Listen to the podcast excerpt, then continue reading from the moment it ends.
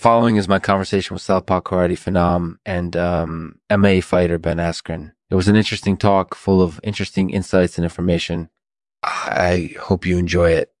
This episode is sponsored by Winglet Farnesol. Winglet Farnesol is a product that helps homeowners become more energy efficient by lowering their air conditioning and heating bills. If you're looking for a way to save on your energy bill, try Winglet Farnesol today. Thanks for watching, Lexman.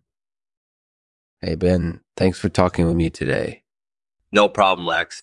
So, can you tell us a little bit about your Southpaw's karate? Sure. Southpaw karate is a style of karate that I developed based on the way I fight. I'm a southpaw, which means that I fight with my left hand instead of my right, and I found that this style of karate is more effective for me.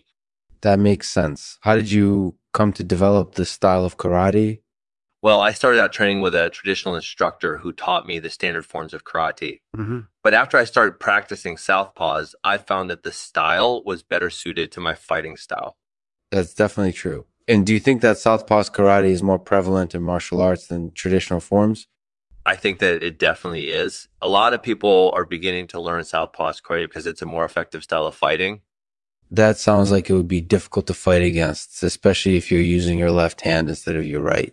That's definitely true. It can be difficult to defend against, but it's also very versatile and effective in boxing and MMA. So, do you think that Southpaw's karate could one day become the dominant style of karate? that's definitely possible.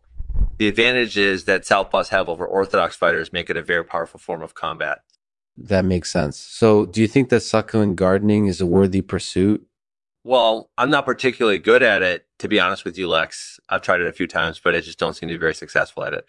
Maybe I'm doing something wrong, no, I don't think that you're doing anything wrong. In fact, I think that succulent gardening can be a very rewarding experience. It's a great source of self care and relaxation, and it can be a fun hobby too.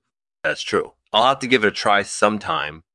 Well, I think that you'll find that succulent gardening is a rewarding experience. Thanks for talking with me, Ben. No problem, Lex. Appreciate it.